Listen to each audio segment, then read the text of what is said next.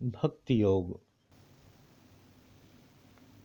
पातंजलि के ईश्वर प्रणिधानाद वा सूत्र की व्याख्या करते हुए भोज कहते हैं, प्रणिधान वह भक्ति है जिसमें इंद्रिय भोग और आदि समस्त फलाकांक्षाओं का त्याग कर सारे कर्म उन परम गुरु परमात्मा को समर्पित कर दिया जाता है।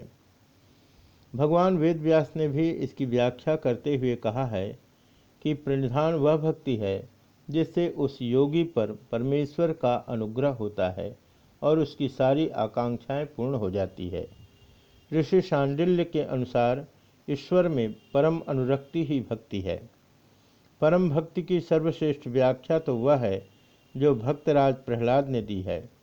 अविवेकी पुरुषों की इंद्रिय विषयों में जैसी तीव्र आसक्ति होती है, तुम्हारे प्रति उसी प्रकार की तीव्र आसक्ति तुम्हारा स्मरण करते समय कहीं मेरे हृदय से चली ना जाए। यह आसक्ति किसके प्रति? उन्हीं परम प्रभु ईश्वर के प्रति। किसी अन्य पुरुष, चाहे वह कितना ही बड़ा क्यों न हो, के प्रति आसक्ति को कभी भक्ति नहीं कह सकते। इसके समर्थन में एक प्राचीन आचार्य को उद्धृत करते हुए अपने श्रीभाष्य में रामानुज कहते हैं, ब्रह्मा से लेकर एक तिनका तक संसार के समस्त प्राणी कर्मजनित जन्म मृत्यु के वश में हैं। अतएव अविद्या युक्त और परिवर्तनशील होने के कारण वे इस योग्य नहीं कि ध्येय विषय के रूप में वे साधक के ध्यान में सहायक हों। सांडिल्य के अनुरक्ति शब्द की व्याख्या करते हुए भाष्यकार स्वप्नेश्वर कहते हैं, उसका अर्थ है अनु यानी पश्चात और रक्ति यानी आसक्ति।